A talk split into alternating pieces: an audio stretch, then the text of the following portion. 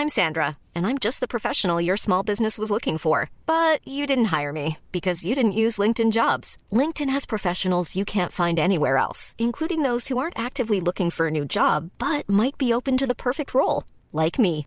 In a given month, over 70% of LinkedIn users don't visit other leading job sites. So if you're not looking on LinkedIn, you'll miss out on great candidates like Sandra. Start hiring professionals like a professional. Post your free job on linkedin.com/people today.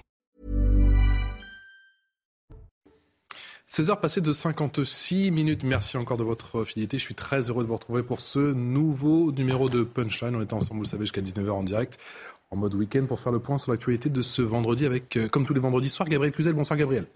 J'essaie de vous surprendre, mais je n'ai pas réussi. Karim Zerib également présent. Ça ne marche pas, consultant CNews. Soir. Je vois qu'on est en, en mode presse-papier. Ouais, ouais, La j'aime presse, bien. la je presse papier n'est pas je morte. suis resté à l'ancienne, moi. Ah ouais, Je pense que toutes les évolutions ne sont pas positives. vous. Vous n'êtes pas très On appelle tablette. la modernité, il n'y a pas que du bon. hein. Ouais. Et puis après, pendant deux heures, elle va regarder son téléphone portable. Je la connais, je la connais, la On fin fait de les deux. Eric Revel, journaliste. On fait les deux? Ah bah, j'ai pas de papier, mais je pense que je lis le même papier que Karim, mais moi sur mon téléphone. Et Jean-Sébastien Ferjou. Vous avez vu que Les lunettes. oui, vous avez vu que l'ADEME aujourd'hui est revenu sur ses estimations euh, de ce- l'impact de la consommation du numérique, parce que jusqu'à présent, elle faisait des estimations délirantes en termes d'émissions, et elle est revenue à ce que font tous les autres pays. Et donc, oui, ça a un impact de consommer du digital, mais quand même nettement moins que ce que l'ADEME disait jusqu'à Voilà, présent. parce que c'est vrai que t'as l'impression, d'en- t'en- tu renvoyais un mail, t'as l'impression que tu détruisais Oui, euh, non, mais totalement justement, la planète. c'est hein. la totalité de la consommation du numérique, c'est comme faire 60 km en voiture, en gros, par an. La destruction la plus totale. Dans un instant, le rappel des titres avec Barbara Durand. On, on va s'intéresser bien sûr à cette situation, encore une fois, concernant le Sean Viking et cette chronique d'un un fiasco annoncé, faute de temps pour traiter tous les dossiers. 123 personnes secourues puis recueillies par la France ont été euh, libérées, Noémie Schulz. Noémie Schulz, qu'on retrouvera dans un instant, va faire le rappel des titres avec Barbara Durand. Au procès de la collision mortelle de Mias, la conductrice du bus condamnée à 5 ans de prison, dont 4 ans avec sursis. Le 14 décembre 2007, le car scolaire qu'elle conduisait était percuté par un TER au passage à niveau. L'accident avait causé la mort de 6 enfants. L'Elysée qualifie de vilain geste le refus du gouvernement italien d'accueillir le navire Ocean Viking. Depuis, la France réclame des initiatives européennes pour un meilleur contrôle des frontières extérieures et des mécanismes de solidarité. Les ministres de l'Intérieur de l'Union européenne doivent à ce sujet s'entretenir le 25 novembre prochain à Bruxelles. La ministre de la Culture dénonce un nouvel acte d'éco-vandalisme. Ce vendredi, des militants écologistes ont aspergé de peinture une sculpture de Charles Ray installée devant la Bourse du Commerce à Paris. L'action a été très vite revendiquée par le mouvement écologiste Dernière Rénovation. Depuis plusieurs semaines, ces militants se mobilisent en bloquant des routes ou encore en interrompant des spectacles. Et puis la COP27 en Égypte prolongée jusqu'à samedi. Les négociations pour sortir de l'impasse sur le financement par les pays riches des dégâts climatiques déjà subis par les pays pauvres ne sont pas terminées. Je suis déterminé à terminer cette conférence demain, a déclaré le président de la COP27, appelant les partis à passer à la vitesse supérieure. Et on sera dans un instant avec Linda Kebab, déléguée nationale unité SGP Police. Bonsoir Madame Kebab, on se retrouve dans un instant juste après les précisions concernant le Shen Viking de Noémie Schulz. Noémie, faute de temps pour traiter tous les dossiers, je vous le disais, 123 personnes secourues puis recueillies par la France ont été libérées. Les précisions tout de suite avec Noémie Schulz du service police-justice de CNews. Noémie.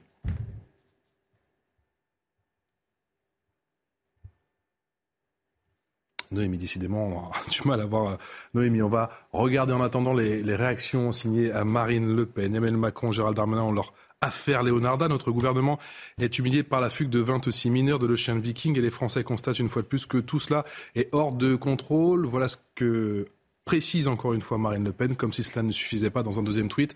Dit-elle, on apprend désormais que des dizaines de migrants ont été remis en liberté, faute de juges suffisants, ou à cause de vices de procédure, en plus de l'effondrement de l'État, l'incompétence de ce gouvernement qui, décidément, ne contrôle plus rien. Bonsoir Linda Kebab, merci d'être avec nous en direct sur CNews. Vous êtes, euh, je le rappelle, délégué national d'unité SGP Police. Cette séquence, est-ce que c'est du déjà vu? Moi, elle me rappelle un petit peu l'épisode après l'évacuation de la jungle en Calais. Je crois que c'était en 2016. hein. Bonsoir. Oui, en fait, c'est toujours la même chose, c'est-à-dire que euh, on donne le sentiment de pouvoir maîtriser une situation, mais en réalité, on ne la maîtrise pas. on la met évidemment entre les mains des seuls qui sont sur le terrain aujourd'hui, et particulièrement les policiers. Et on n'a finalement pas de ligne politique, pas de feuille de route réelle, et on ne sait pas trop vers quoi on va. Donc du coup, on a des effectifs qui font comme ils peuvent avec le nombre qui sont évidemment bien insuffisant. On a une absence de ligne politique et une ligne administrative derrière, avec malheureusement ce qu'on peut appeler aussi un fiasco, parce que quand des mineurs parviennent à fuguer alors qu'ils sont censés être pris en charge par l'État, c'est que finalement il y a une défaillance des appareils de l'État. Est-ce que, euh, Linda Kebab, Gérald Darmanin a parlé trop vite, encore une fois, sur ce dossier? Alors, est-ce qu'il a parlé trop vite? Je ne me permettrai pas de le dire.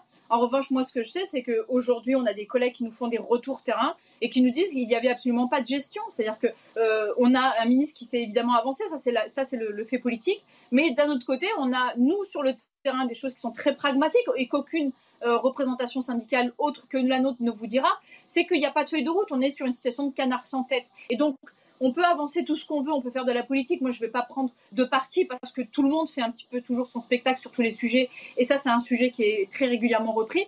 Euh, néanmoins, nous, sur le terrain, on constate que depuis des décennies, mais ce n'est pas le fait seulement de ce quinquennat, qu'on est un peu un canard sans tête, qu'on avance sans trop aller, sans trop savoir où on peut aller, et surtout sans aucune feuille de route et sans moyens. Sauf que cette problématique-là, on fait tous un focus sur cet événement, on, on a un effet loup sur cet événement. Euh, en réalité, cet événement, il est hyper, euh, euh, enfin, c'est rien du tout, c'est une goutte d'eau. Parce que là, on est en train de parler de 26 mineurs qui ont fugué. Ben moi, je vais vous parler par exemple de la frontière entre la France et l'Espagne, avec une PAF d'Andaï qui est complètement engluée, qui est complètement débordée, où on a deux policiers réservistes tellement il n'y a pas assez d'effectifs. Donc on a deux policiers réservistes, on les remercie d'ailleurs de s'engager, de continuer à s'engager au sein de la police nationale, qui sont aujourd'hui à la frontière Espagne direction France, qui font des contrôles aléatoires. Mais vous vous doutez bien, monsieur, que quand ces policiers sont en train de contrôler euh, un véhicule, il y en a 20 autres qui leur passent dans le dos. Donc en réalité, des Ocean Vikings, ben, j'ai envie de vous dire qu'il y en a tous les jours qui entrent en France. Donc en réalité, on nous fait croire que la question migratoire, elle est gérée et très sporadiquement, il y aurait des sujets sur lesquels on pourrait avoir des effets lourds. Mais en réalité, ben, tous les jours, en fait, c'est un problème.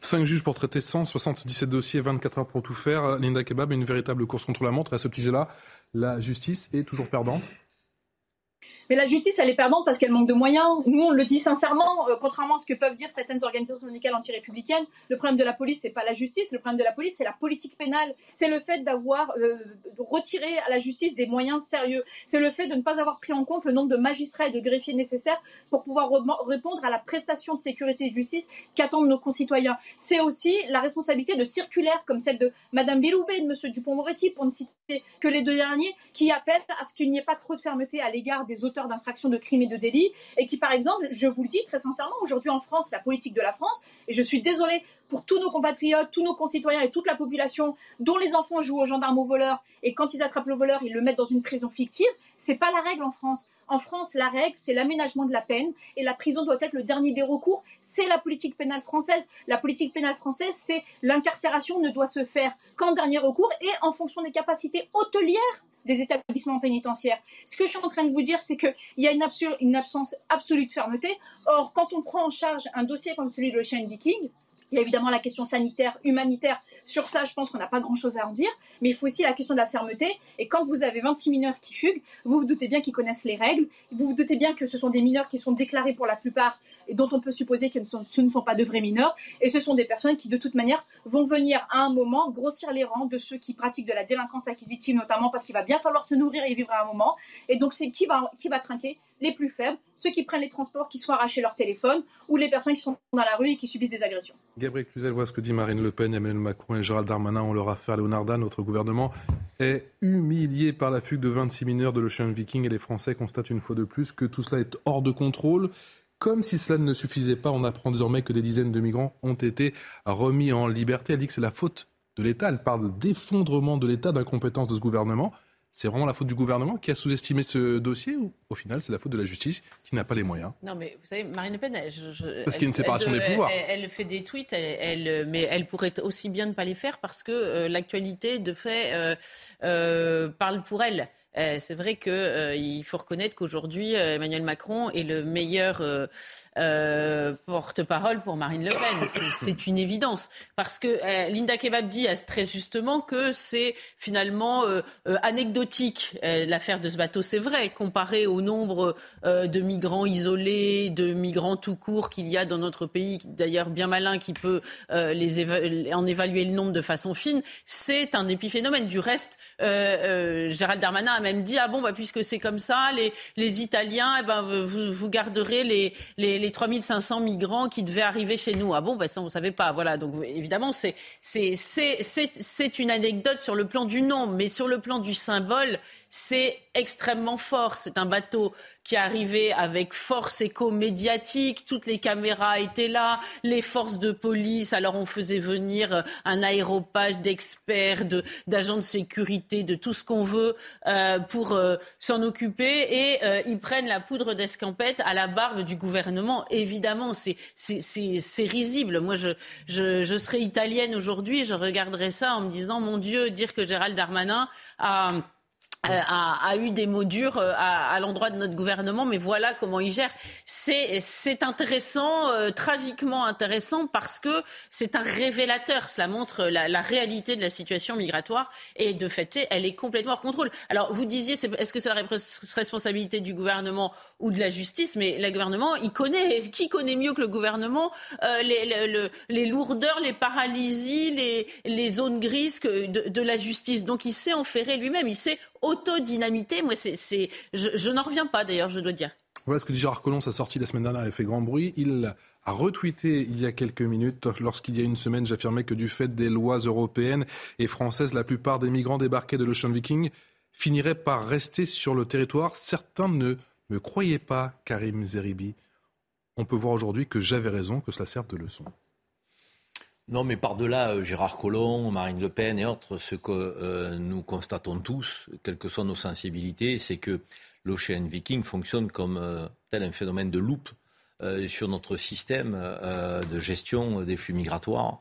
Euh, notamment face à, la politique effectivement qui, est celle du, droit d'asile, du traitement des dossiers, euh, de la euh, capacité à la justice de statuer.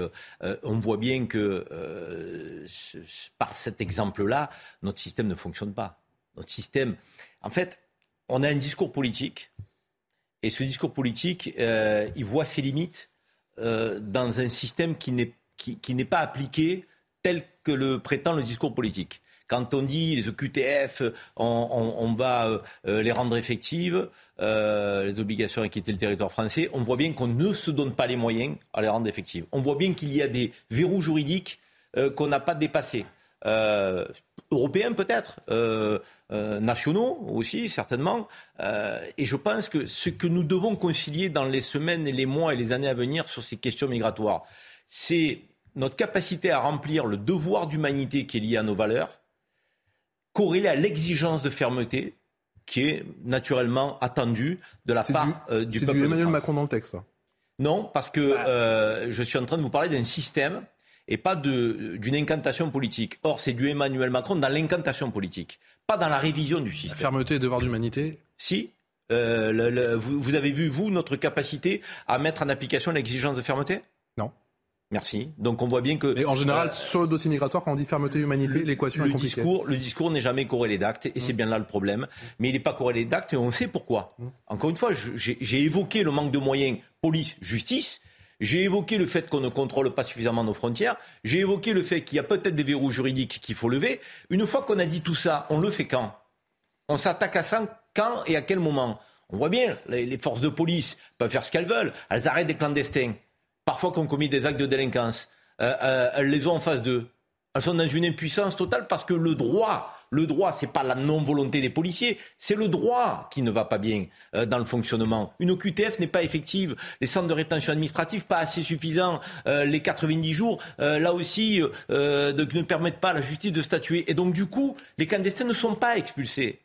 C'est pas tant, je dirais, l'absence de volonté d'accueil de ceux qui doivent bénéficier du droit d'asile qui gênent les Français. C'est que ceux qui n'en bénéficient pas et qui ne doivent pas en bénéficier ne sont pas expulsés. Linda Kebab, lorsqu'il y a une semaine, j'affirmais que du fait des lois européennes et françaises, la plupart des migrants débarqués de l'Ocean Viking finiraient par rester sur le territoire. Certains ne me croyaient pas, dit Gérard Collomb. On peut voir aujourd'hui que j'avais raison, que cela serve de leçon. Vous êtes un peu surprise ou pas des prises de position depuis une semaine de l'ancien ministre de l'Intérieur? Mais euh, en fait, euh, alors surprise des, positions du ministre de l'Intérieur, mais évidemment qu'ils allaient rester sur le territoire français. Je vous ai parlé tout à l'heure de la situation de Hyundai où on a euh, des, flux qui arrivent.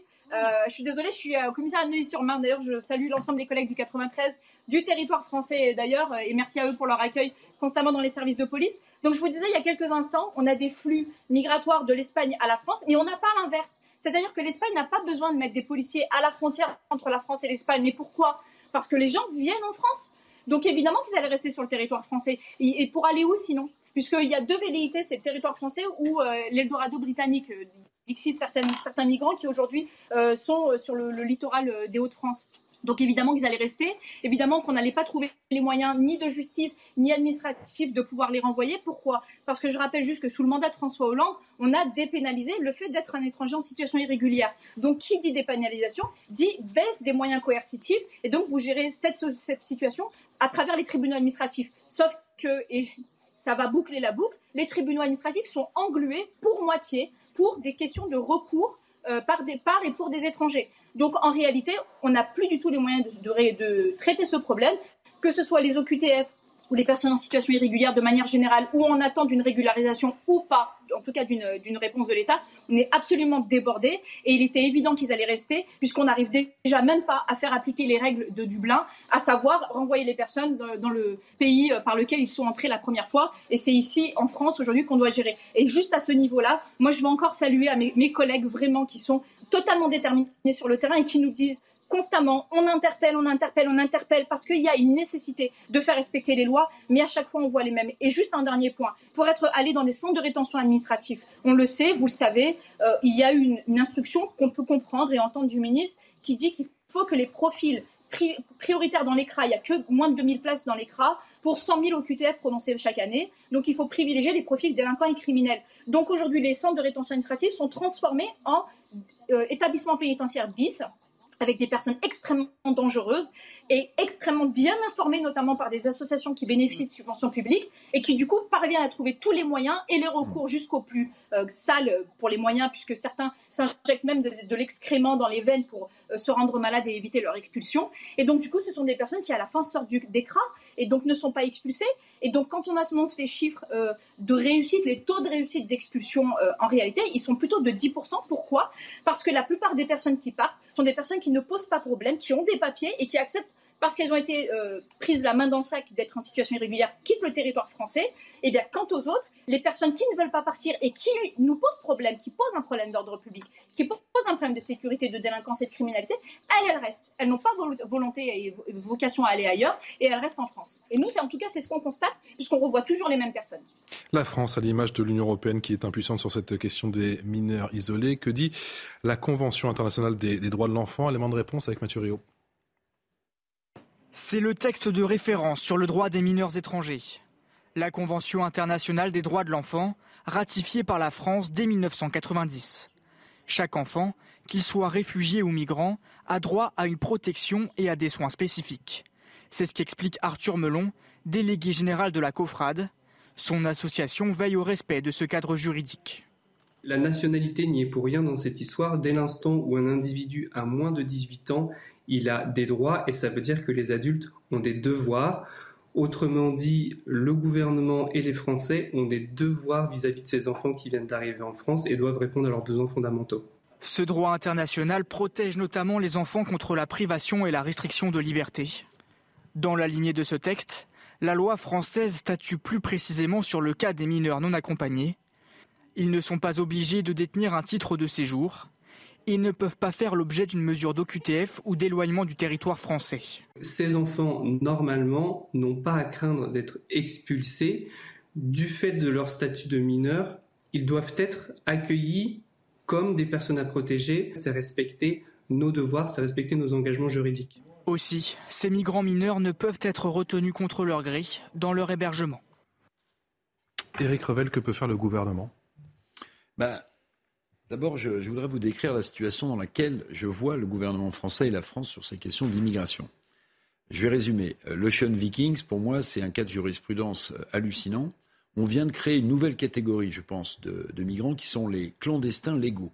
C'est-à-dire que ce sont des gens qui arrivent de manière légale en France grâce à une ONG, qui ensuite sont sur le sol français et qui ensuite deviennent en fait illégaux. Donc en fait, on amène des gens qui débarquent, qui fuguent pour euh, ces mineurs, et ensuite ces gens se retrouvent sur le sol français et vont essayer de regagner d'autres pays. On dit qu'une partie des 44 mineurs auraient de la famille en Allemagne, en Angleterre, ailleurs. Et comme vous le savez, on a un traité avec la Grande-Bretagne. Ce traité du Touquet dit la Grande-Bretagne paye la France pour protéger sa frontière. Donc je résume. On rentre par le sud et on est empêché de passer par le nord. Donc en fait, la France est en train de devenir l'Italie de l'Angleterre. C'est-à-dire que l'Italie a 90 000 migrants qui sont sur son sol, qui doivent être répartis au terme d'un accord. Avec des scènes assez surréalistes, on en a voilà. À, et nous, on fait, et nous, on fait donc, donc on, on, rentre avec l'Ocean Vikings par le sud, parce que ce bateau sera sans doute suivi d'autres bateaux. Et l'Angleterre nous paye pour éviter que les migrants qui sont rentrés de manière légale ou illégale puissent progresser et traverser la Manche. Donc, on est dans une situation absolument euh, rocambolesque, pour pas dire, le mot est employé de fiasco, vous avez dit Patrice alors, fiasco ben, Oui, ben, je pense que c'est un, un fiasco total. Et puis, pardon, le symbole est terrible. Parce que nous, en France, à Paris, le gouvernement, le ministre de l'Intérieur joue le bras de fer diplomatique d'État à État avec l'Italie.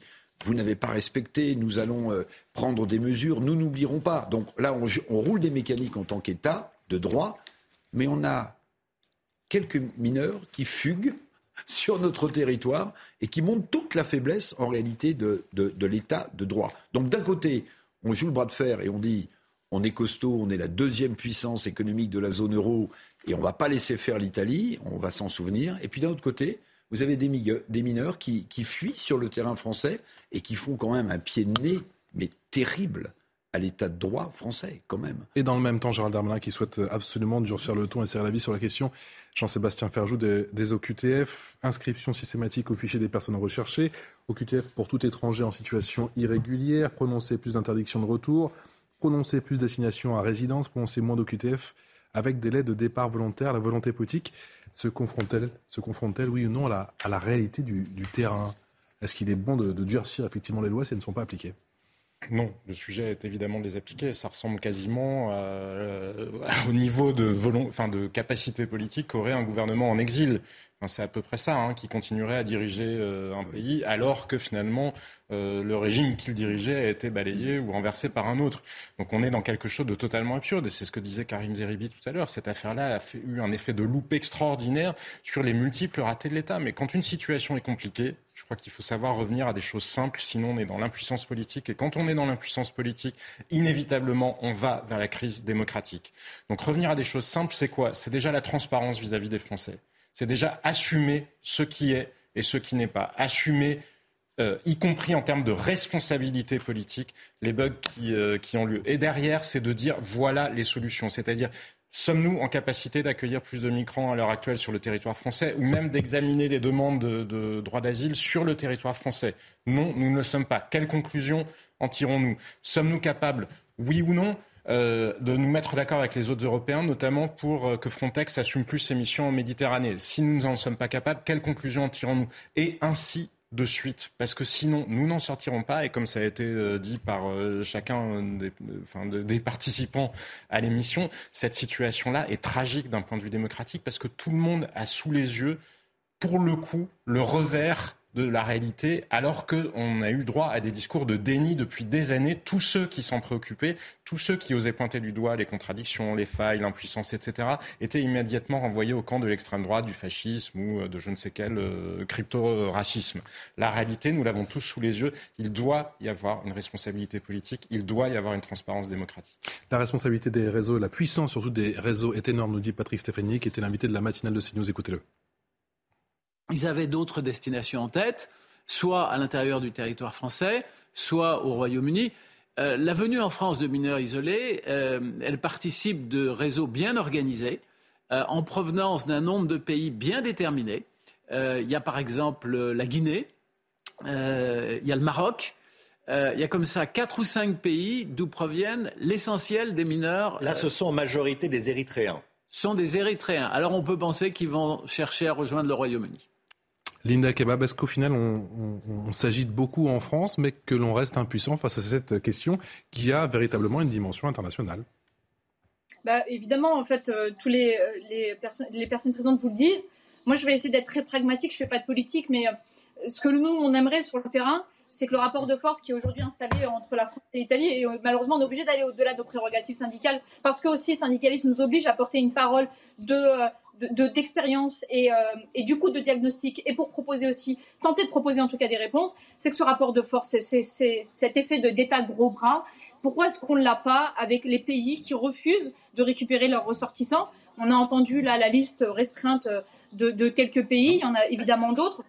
Et pourquoi est-ce qu'avec eux on ne fait pas les gros bras? Parce que la problématique que nous on rencontre aussi et notamment au moment de la mise en place des expulsions et particulièrement des profils que, dont je vous ai parlé tout à l'heure dans les centres de rétention administrative, c'est évidemment cette, cette, problématique de laisser passer consulaire parce qu'en réalité, ce problème ne serait pas un problème si toutes les personnes en situation irrégulière étaient tout simplement expulsées dès lors qu'elles ont épuisé tous les recours à la condition évidemment que les recours ne prennent pas des années, ça c'est déjà un problème. Et deuxièmement, qu'on obtienne des laissés-passer consulaires. Et ça, c'est pas l'Italie qui va nous les donner les laissés-passer consulaires. Ce sont les pays dont, euh, sont, euh, les, euh, dont les personnes concernées sont les ressortissants. Lina Kebab, je profite de votre présence. On est encore ensemble pendant trois minutes pour aborder un tout autre sujet, l'infiltration de nos sociétés par les réseaux criminels dépasse toutes les fictions. Cette phrase très forte est signée de Laure Becchio, qui est la procureure de Paris et qui détaille chez nos confrères du Monde les enjeux actuels de la lutte contre le crime organisé. Il y a peut-être un lien là aussi à faire avec cette situation de l'Ocean Viking, avec ces, réseaux de passeurs, pourquoi pas.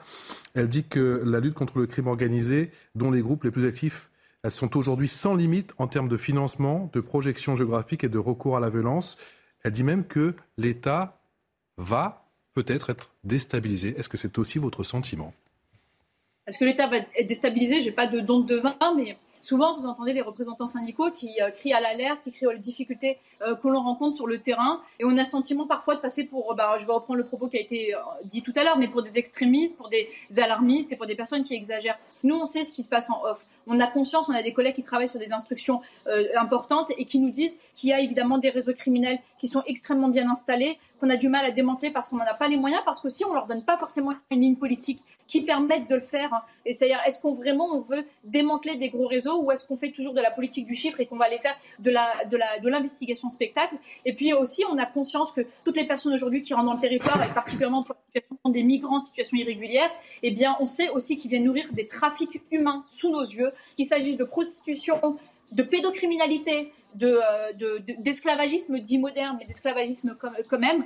Euh, et donc, du coup, euh, nous, on sait, en tout cas sur le terrain, qu'en effet, il y a des réseaux criminels extrêmement bien organisés, extrêmement modernes, là où la police, en tout cas, a besoin de se moderniser. On parle aujourd'hui de la LOPMI, il y a la question de la modernisation de la police. La police, aujourd'hui, elle travaille en 1995. Ça fait pas longtemps qu'on a une souris pour l'utiliser avec notre logiciel de rédaction. C'est pour vous dire à quel point on est hyper archaïque. Et donc, évidemment que les réseaux criminels, ils ont 10, 20, 30, 40 ans d'avance sur nos moyens de modernisation. On est extrêmement en retard, ils sont extrêmement bien installés. Il y a des problèmes de blanchiment, il y a des problèmes de transfert d'argent. On n'arrive pas à tout remonter. Et on a peut-être aussi des défauts euh, de, de, clés de répartition des effectifs lorsqu'il s'agit de lutter contre ce type de réseau, parce que c'est extrêmement complexe, ça demande énormément de moyens. Est-ce que c'est une priorité politique? C'est à vous de nous dire. Est-ce que vous en parlez avec vos confrères en Belgique ou encore aux Pays-Bas? Regardez cette phrase qui véritablement fait froid dans le dos. Voilà ce qu'elle dit. Il suffit de regarder en Belgique et aux Pays-Bas pour démontrer que les organisations n'ont aucune limite dans leurs moyens financiers, dans leurs frontières ou dans leur champ d'action. Elle parle notamment du trafic de drogue ou encore du trafic d'êtres humains. On rappelle que notamment aux Pays-Bas, Marc Rutte a été euh, clairement visé, clairement menacé. Oui, euh, enfin, nous on parle avec nos, homologues, euh, les représentants du personnel, notamment en Belgique, et qui nous disent qu'ils rencontrent à peu, près, les mêmes problématiques qu'en France. Et en fait, ils ont conscience qu'on est au milieu d'une espèce de nébuleuse ou de toile d'araignée, avec des réseaux qui sont extrêmement violents, c'est ça ce qu'il faut comprendre, c'est que c'était extrêmement violent. On ne parle pas seulement de financement, on ne parle pas seulement de trafic d'armes qui ne seraient pas utilisées, on ne parle pas seulement de, trafic de drogue, parce que derrière, il y a extrêmement beaucoup de violence, il y a beaucoup d'atteintes aux personnes, il y a évidemment les personnes les plus vulnérables, mais on a aussi conscience qu'il y a une telle internationalisation des réseaux criminels que l'on ne peut pas se contenter de regarder par la lorgnette française sans s'ouvrir vers l'extérieur. Peut-être qu'il nous manque aussi des moyens pour mieux coopérer entre les, euh, les États membres de l'Union européenne, et là-dessus aussi, on a énormément d'efforts à faire. J'espère que la LOBU va pouvoir combler certaines failles, mais on a énormément de travail en retard. Merci beaucoup Linda Kebab d'avoir accepté notre invitation ce soir. Je rappelle que vous êtes euh, du syndicat SGP Police. À très bientôt, une nouvelle fois sur les antennes de CNews. Vous, vous ne bougez pas dans un instant, on va parler de cette nouvelle loi immigration. Le début des discussions, ce sera la semaine prochaine. Une nouvelle loi tous les 18 mois, mais quelle efficacité On parlera également d'Emmanuel Macron, qui vous le savez est en ce moment en Thaïlande, avec peut-être une nouvelle macronade à la clé. A tout de suite.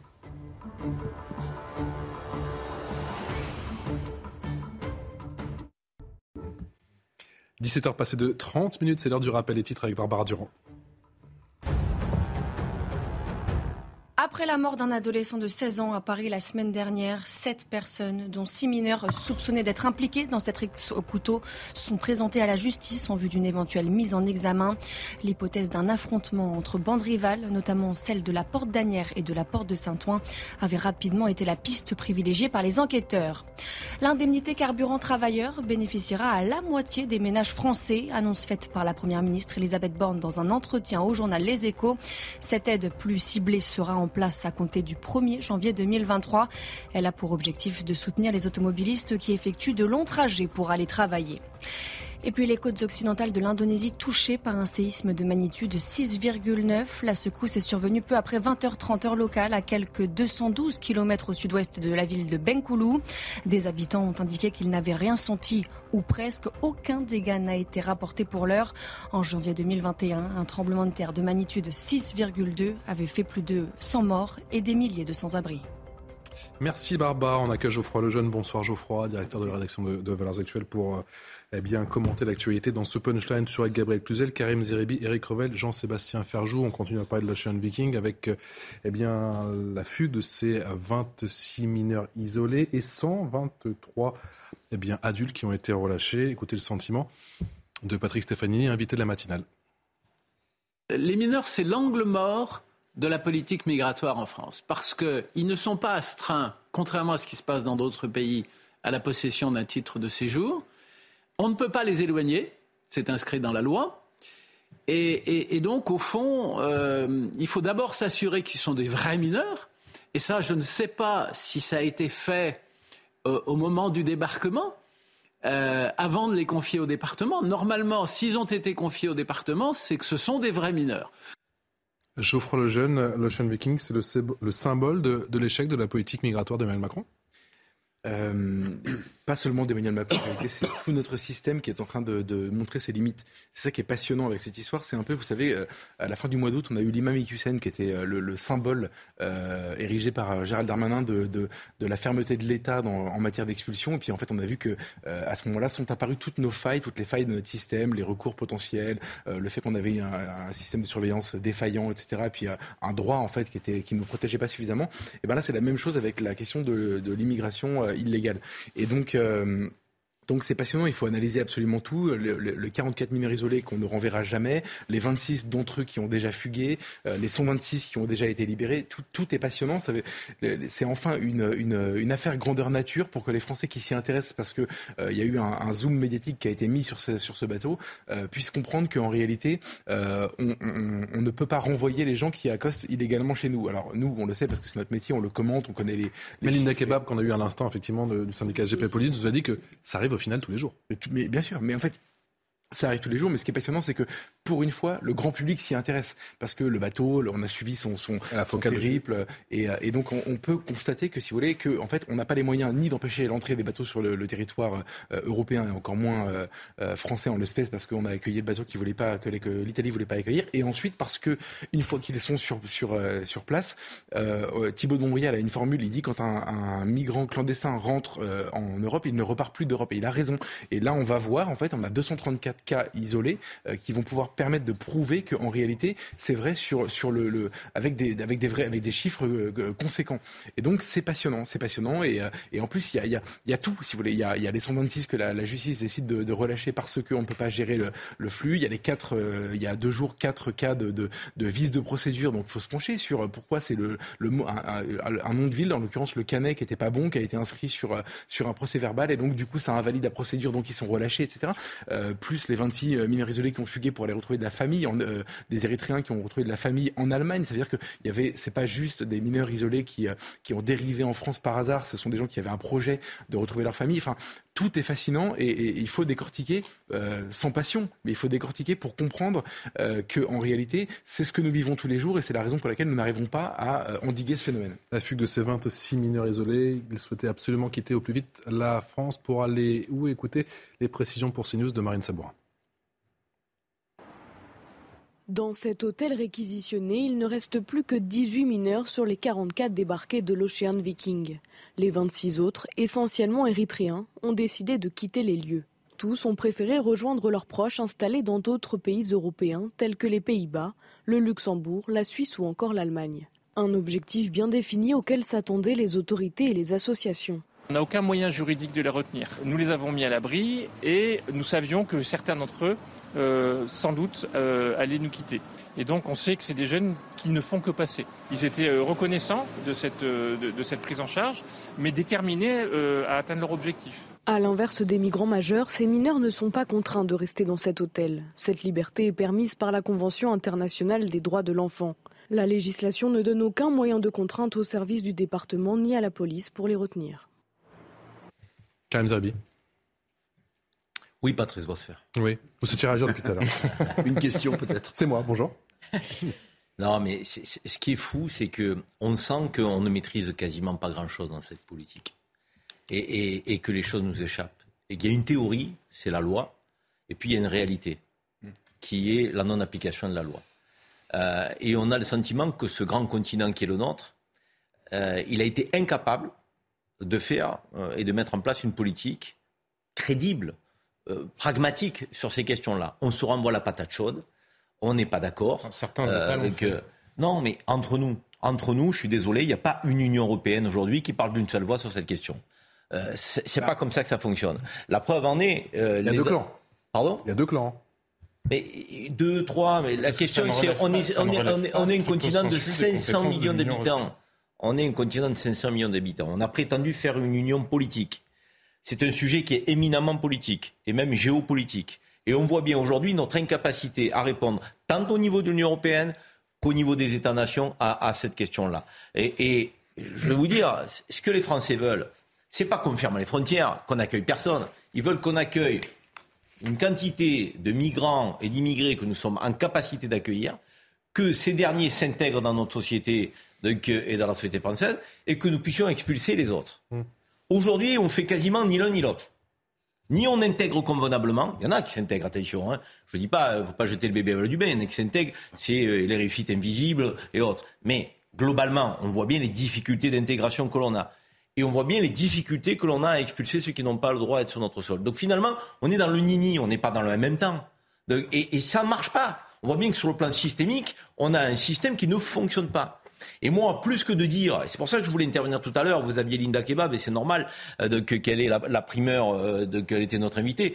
Les directives qui sont transmises au préfet, moi j'ai été conseiller de ministre de l'Intérieur, je sais comment ça fonctionne. Les préfets, c'est les représentants de l'État dans nos territoires, mmh. dans les départements. On fait des directives, on leur demande du chiffre.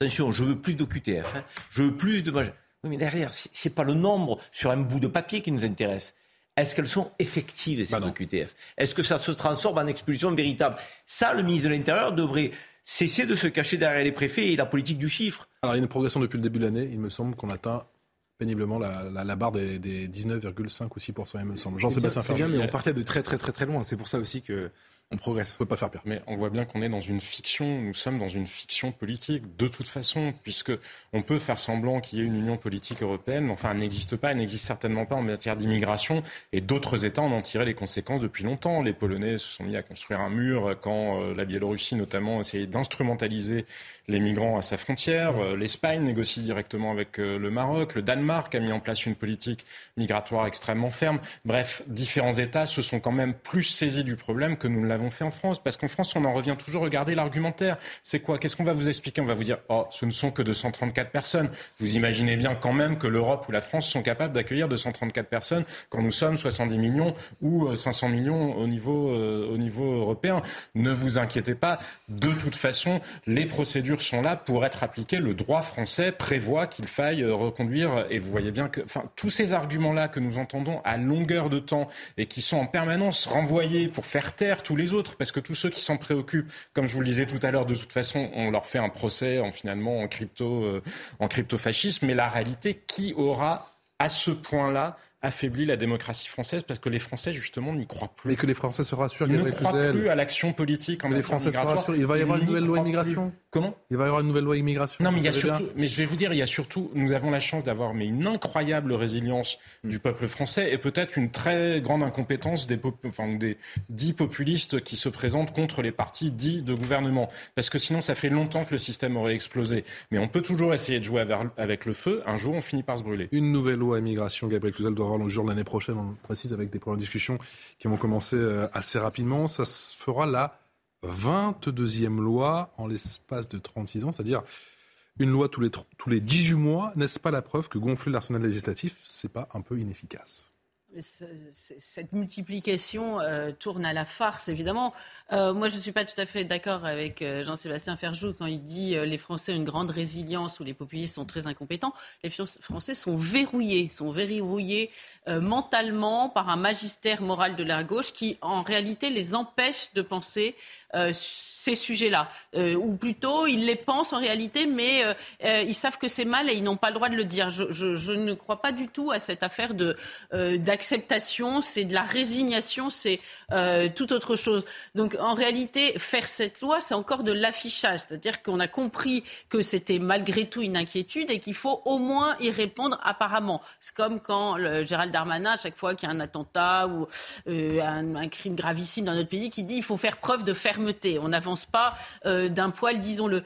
Pourquoi Un des indices très forts, c'est que par exemple, on ne s'attaque pas du tout aux associations qui aident ces, euh, ces migrants isolés, pour parler d'eux, mais c'est vrai de façon générale pour tous les clandestins qui viennent chez nous. Et qu'est-ce qu'on peut euh, faire vous, moi, moi, je vais vous dire, je vais en Érythrée, je connais pas le droit là-bas, hein, je sais pas comment on fait. Donc si je suis pas aidé, euh, je, je vais pas pouvoir me débrouiller. Ben, je pense que c'est pareil pour un Érythréen qui va en France. Moi, je constate que vous allez sur le site d'ATD Carmonde, il y a le premier encart, c'est vous êtes mineur isolé, quels sont vos droits Déjà, on voit que ça s'adresse pas à des enfants, parce qu'à trois ans et demi, on va pas sur le site d'ATD Carmonde.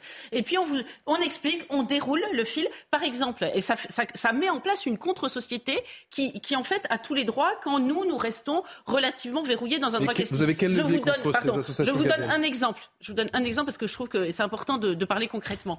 Euh, L'école. Vous savez que vous, vous voulez inscrire vos enfants à l'école, on vous demande votre livret de famille, euh, l'attestation d'assurance, euh, tout un tas, le, bulletin précédent, etc. Là, là l'école n'a pas besoin, n'a pas le droit, pas, pas besoin, n'a pas le droit de demander la situation administrative, s'ils sont là légalement ou pas. Mineurs, elle les prend. C'est même pas qu'elle agissent. Ça se trouve, on met en cinquième des gens qui ont 30 ans, parce que c'est, je, je, plaisante à peine. Bon, d'ailleurs, c'est une plaisanterie tragique.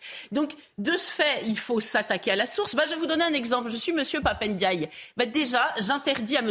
Hérouf, qui promeut l'installation des migrants, d'aller d'aller intervenir à l'école. Vous voyez, on commence par des petits signaux comme ça. C'est pas la peine d'aller faire une loi immigration en faisant semblant d'agir sur ces sujets-là, pour ensuite permettre euh, un endoctrinement via ces personnalités qui sont tout sauf neutres. On en vient à présent au casse-tête des prisons. La France régulièrement épinglé, vous le savez, en raison de la surpopulation carcérale. Un détenu sur quatre, ce chiffre, un détenu sur quatre est de nationalité étrangère, Vincent Fandèche. Il y a en France près de 61 000 places de prison opérationnelles. Bien moins que le nombre de détenus, ils sont plus de 72 000. Et parmi eux, 18 068 sont étrangers. Un nombre important qui, selon plusieurs spécialistes, explique la surpopulation carcérale dans les prisons françaises. Partant de ce principe, qu'est-ce que l'on peut faire aujourd'hui euh, il est évident qu'il faudrait faire un maximum d'application des conventions internationales qui existent d'ailleurs, mais qui sont peu ou très mal appliquées, qui prévoient qu'un détenu étranger peut exécuter sa peine dans le pays d'origine. Donc il faut convaincre ces pays d'origine, ça concerne essentiellement le Maghreb et l'Afrique, euh, de reprendre euh, ces détenus et faire exécuter les peines dans leur pays. Sauf que malheureusement, ça ne se fait pas. Parmi les détenus étrangers, ce sont les pays d'Afrique du Nord qui sont les plus représentés.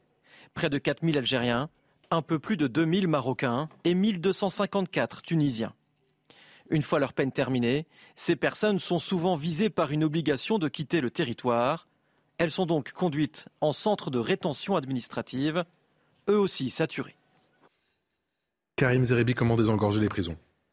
Ben, Là, ce reportage nous indique clairement que on peut statuer euh, avec les pays d'origine pour que les peines soient effectuées dans ces dix pays d'origine et qu'on n'attende pas euh, d'effectuer la peine dans nos prisons et de la corréler euh, d'un placement en centre de rétention dans l'attente d'une expulsion. C'est expulsion et prison, c'est pas prison et expulsion. Je pense qu'il faut le faire dans notre ordre. Et, encore une fois, quand je disais que nous ne sommes pas en mesure aujourd'hui d'imposer, mais de partager en tout cas clairement avec les pays concernés notre vision des choses et de la mettre en application, force est de constater que je me demande de quoi on parle quand on, est en situation d'évoquer des politiques de coopération. C'est un sujet quand même qui est important pour notre pays.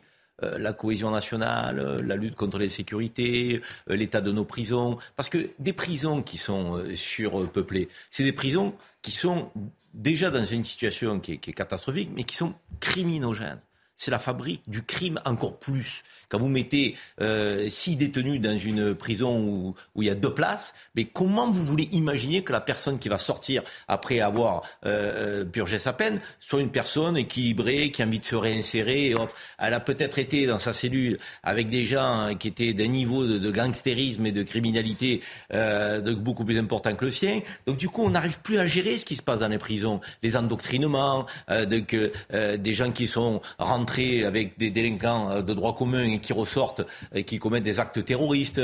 Euh, je veux dire, ces prisons-là aujourd'hui, là encore une fois, ce qui s'y passe à l'intérieur, on ne le maîtrise pas. Ils téléphonent de la prison. Euh, donc, on, a vu régulièrement sur les réseaux sociaux, les gars, ils jouent aux cartes, ils fument le cigare, euh, donc il y a de l'alcool. je veux dire, et je suis pas marseillais, j'exagère pas quand je dis ça. Hein. C'est une réalité. C'est une réalité.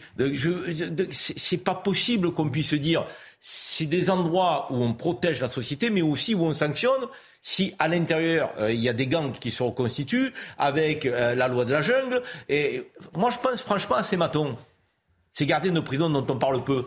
Mais c'est un métier, mais de fou. Ils sont enfermés toute la journée avec les prisonniers, à part qu'ils sont pas en cellule, et certainement qu'ils doivent subir euh, donc des menaces permanentes. Donc ces gens-là, c'est quoi le travail? Dans quelles conditions? Il n'y a 60 000 détenus dans 60 000 places de prison. C'est pas possible. la Grande-Bretagne a 90 000 places, cher Patrice. Il n'y a pas de statistiques qui sont tenues en la matière. Nous avait dit il y a encore quelques semaines un certain Éric Dupont-Moretti. Sur ce sujet, il y a un déni du gouvernement. Bah, il y a un sentiment de déni, puisque vous parlez d'Éric Dupont-Moretti, il y a un sentiment de déni en tout cas. Hein. Pas mal. pas mal. Euh, j'aimerais juste revenir sur ce que disait Gabrielle Cluzel. Je ne suis pas tout à fait d'accord avec elle quand elle parle de cette gauche aussi du, déni face à, la vague migratoire. J'ai l'impression, en écoutant euh, notamment des, plateaux ici et là, que en fait la gauche, une partie de la gauche est en train de bouger justement sur ces questions. Ça a longtemps été un déni de la gauche, la question de l'immigration. Euh, depuis euh, François Mitterrand. Les héritiers de, Manuel Valls Je pas à mon pote. Oh, non, pas avec les héritiers de Manuel Valls. Si vous écoutez un ensemble de, socialistes, alors qu'ils ne sont pas sur la ligne d'Olivier Faure, vous vous rendez compte qu'en fait, la gauche est en train de bouger euh, sur ces sujets. Et ce qui était tabou, il y a encore quelques temps, devient un vrai sujet de discussion, avec même parfois des, des, gens ancrés à gauche qui vous expliquent qu'ils ont sans doute échoué, euh, ils ont sans doute euh, été dans le déni. Ils n'ont pas forcément vu venir les problèmes. On va avoir derrière 40 ans de ce que la droite a fait. À la danoise. La danoise. ne fait rien. Je dis pas ça. Je dis simplement que tellement facile, la, bien-pensance dont, parlait Gabriel Cluzel d'une partie de la classe politique française, me semble-t-il, est en train de, bouger. Mais quand même, euh, sur ces histoires de, mineurs qui fuguent, puisque vous parliez des, de ces réseaux, il y avait cette interview de Gérard Collomb dans Le Point où il cite un chiffre qui me semble très intéressant. Alors, je ne sais pas d'où il sort, mais, mais il est donné. Il dit le, les réseaux, euh, c'est un système économique entre 10 et 30 milliards d'euros à l'échelle. Énorme. Hein. Oui, non, mais d'accord. Donc c'est plusieurs milliards d'euros. C'est plusieurs milliards d'euros. Quand vous avez ces mineurs qui fuguent, bon, si tant est que ce soit des mineurs, mais je vais vous dire, on voit bien que, en fait, ils ont le, tout le kit parfait du pays dans lequel ils vont atterrir. Parce que pour savoir que vous avez le droit de circuler quand vous êtes mineur et que vous ne pouvez pas être expulsé, il faut qu'on vous l'ait dit. C'est pas, c'est pas comme vous êtes un jeune érythréen de 16 ou 17 ans que vous savez qu'en France, euh, quand vous arrivez euh, dans un pays comme la France et que euh, vous avez par, par, par envie personnelle de rejoindre une partie de votre famille, c'est que, comme le disait Geoffroy, votre plan, votre plan de marche, si j'ose dire, il est réglé. Et on le sait, puisqu'il y a eu des témoignages auprès de la Cour national du droit d'asile, on sait que certains passeurs vendent le kit complet. C'est-à-dire qu'ils vendent à des gens qui vont tenter leur chance sur le continent européen comme migrants euh, illégaux, ils leur vendent non seulement les arguments politiques qu'ils devront euh, donner aux autorités qui vont les écouter pour leur donner ou pas le droit d'asile, quel type de persécution, par quelle, euh, quelle, personne vous a persécuté politiquement. Et vous le savez, parce qu'on en a déjà parlé, il y a même des gens qui viennent avec des stigmates, disent certains juges de la Cour nationale des droits d'asile, des stigmates pour prouver que physiquement, ils ont été torturés. Alors le droit d'asile, évidemment, il faut s'en glorifier, mais il y a aussi tous ces abus et tout ce système économique qui fait vivre, depuis le passeur jusqu'aux gardes-côtes qui sont parfois corrompus, jusqu'à certaines associations, parce que quand vous voyez les bateaux dont il s'agit, ou les bateaux dont il s'agit, euh, l'Ocean Vikings, vous croyez qu'il ne faut pas un équipage, qu'il ne faut pas des salariés, qu'il ne faut pas du gasoil dans un bateau? Si. Donc en fait, c'est un écosystème. envie de vous répondre. C'est un écosystème. Il y a Jean-Sébastien aussi. Ouais, Jean J'avais juste envie de répondre sur l'attaque la, sur la gauche en permanence. C'est pas une attaque. C'est la faute de la gauche. Au contraire. Non, mais... mais... non, mais c'est pas une attaque. Justement, Karim, non, au contraire, je défendais la gauche. Je disais que certains euh, semblent maintenant éclairés d'une lumière différente. Mais c'est faux. On a eu Pierre Jox, on a eu Jean-Pierre Chevènement euh, de GT Le Conseiller. C'était pas détendre. Il faut arrêter avec ça. Et derrière sur les 30 dernières années, on a eu plus de droite au pouvoir que de gauche. Justement, Jean-Sébastien. Jean-Sébastien. C'est pas le clivage droite-gauche. Allez-y, Jean-Sébastien. me semble, est en train de bouger politiquement. Je suis d'accord avec Eric. Il y a une évolution de la gauche, ce qui ne veut pas dire qu'il n'y ait pas eu historiquement une gauche comme Jean-Pierre Chevènement, effectivement, qui était plus ferme. On se souvient que Jean-Pierre Chevènement était le premier à employer l'expression de sauvageon. Maintenant qu'ils évoluent, je vais vous dire, regardez la droite. On voyait, je voyais euh, l'interview d'Alain Juppé hier qui se lamente sur la droitisation de la droite à l'occasion des 20 ans euh, de l'UMP. Mais si c'est uniquement pour en parler, mais derrière dire que dès qu'on en parle, c'est la droitisation, euh, que la gauche soit en train d'évoluer, ça nous promet encore 30 ans ou 40 ans d'immobilisme avant qu'il se passe quelque chose. Et sur les étrangers en prison, puisque vous en parliez, déjà, on est quand même fondamentalement hypocrite, parce que effectivement, être étranger, c'est une réalité juridique. Après, il y a la réalité de l'immigration. Ça, effectivement, il n'y a pas de statistiques ethniques, mais vous voyez bien qu'il peut y avoir une différence. On peut être français et d'origine étrangère. Ce qui veut non, mais ce qui veut oui, mais c'est là où on verrait que pour le coup la proportion elle est nettement plus élevée que de le ramener à la catégorie juridique étranger. Élevée de quoi?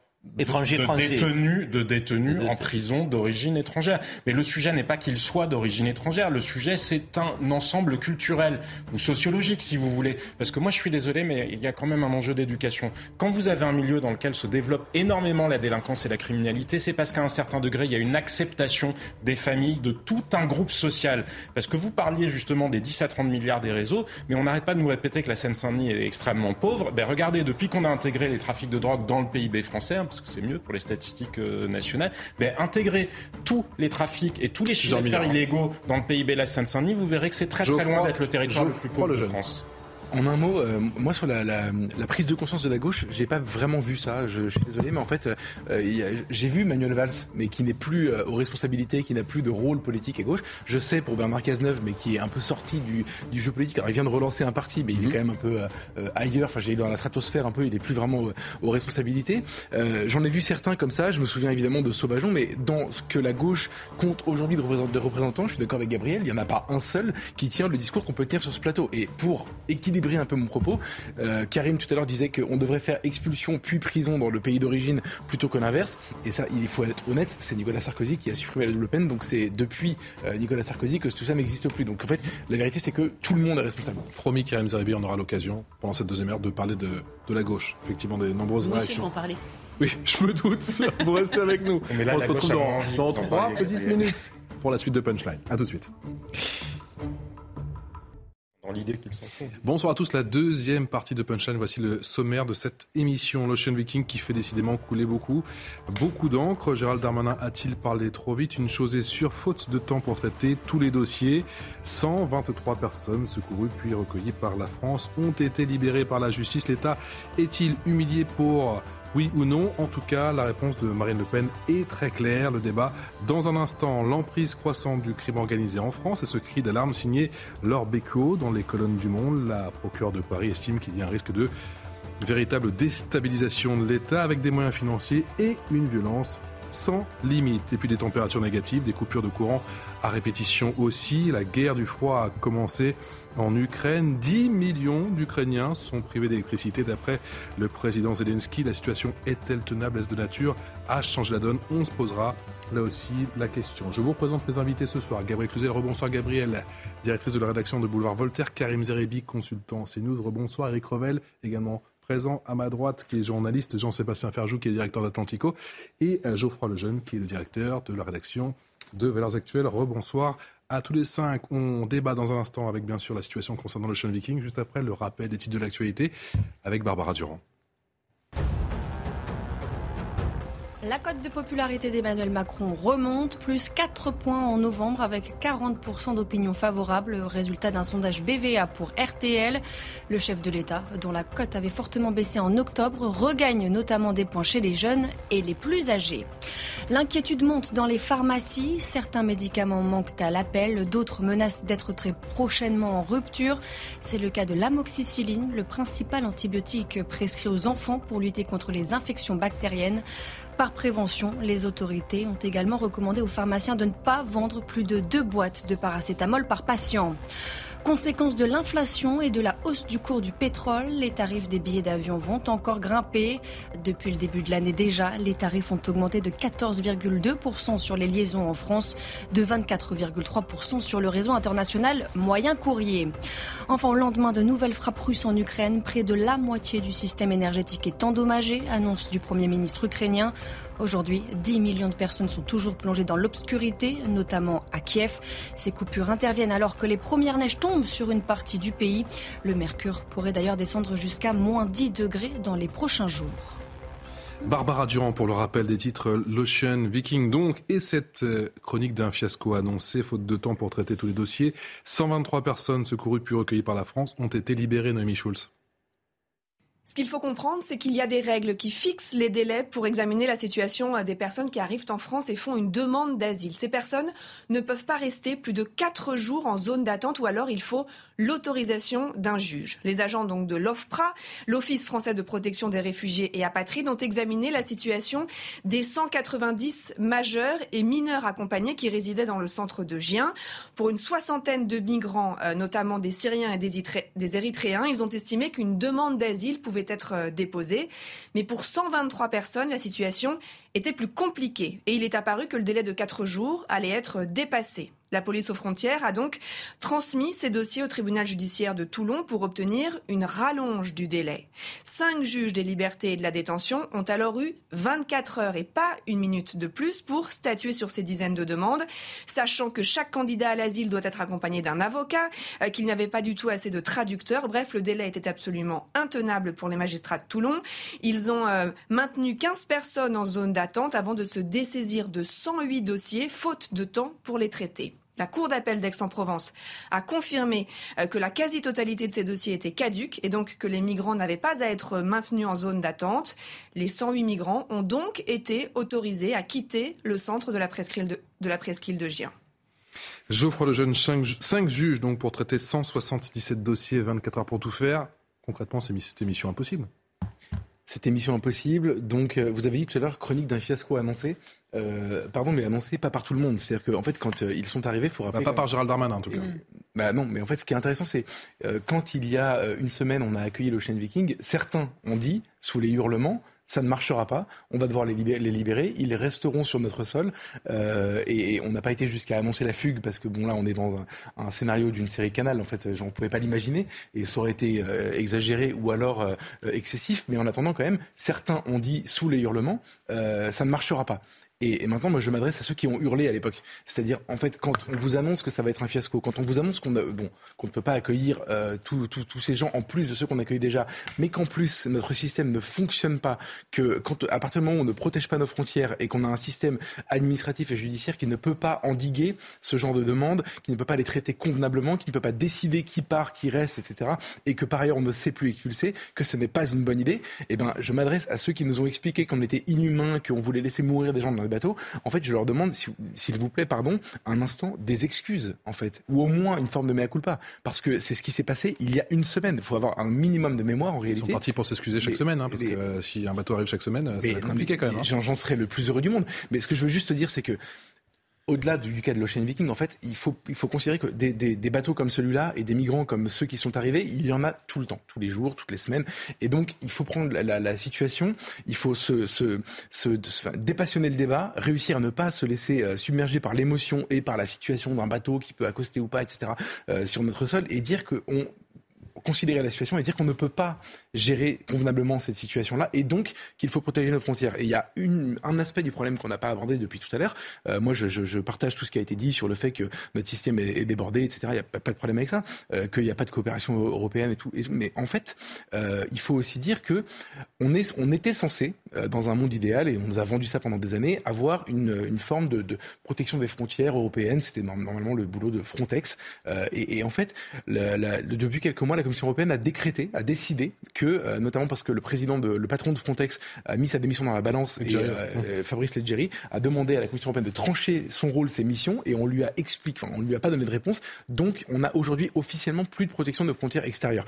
Donc, à partir du moment où l'Europe décide que cette protection n'est pas une compétence des nations et que par ailleurs Frontex ne sert pas à ça non plus, nous, nous, sommes, nous serons confrontés euh, tant que nous n'aurons pas réglé ce problème, à ce genre d'afflux. Et puisque nous ne savons pas les gérer, cette situation-là, ce qui se passe avec l'Ocean Viking, c'est pas juste un accident, c'est pas un problème, c'est pas le, il n'y a pas une faute à chercher quelque part, c'est la norme, c'est la situation normale. Donc il faut qu'on apprenne à le gérer. Emmanuel Macron et Gérald Darmanin ont leur affaire. Léonarda, voilà ce que dit euh, Marine Le Pen. Notre gouvernement est humilié par la fugue de 26 mineurs de l'Ocean Viking. Les Français constatent une fois de plus que tout cela est hors de contrôle. Éric Revel, le gouvernement bah, humilié. Moi, je, bah, oui, moi, je, me pose quand même une question. C'est que ça fait des jours et des jours qu'on savait qu'à bord de l'Ocean Viking, il y avait 234 migrants. Mmh. Bon. Là, on, on, dit la justice est débordée. Il y avait cinq juges qui, visiblement, dans les délais impartis, ne pouvaient pas traiter autant de dossiers. Pardonnez-moi cette remarque peut-être euh, naïve ou incompétente, mais en tout cas de bon sens. Vrai. Si on a 234 personnes à traiter et qu'on sait qu'on a un délai juridique pour les traiter, mais pourquoi est-ce qu'on n'a pas renforcé le nombre de. Ils ont renforcé, mais pas Donc ça veut dire qu'au-delà du fiasco que ça représente, il y a une incompétence dans l'organisation.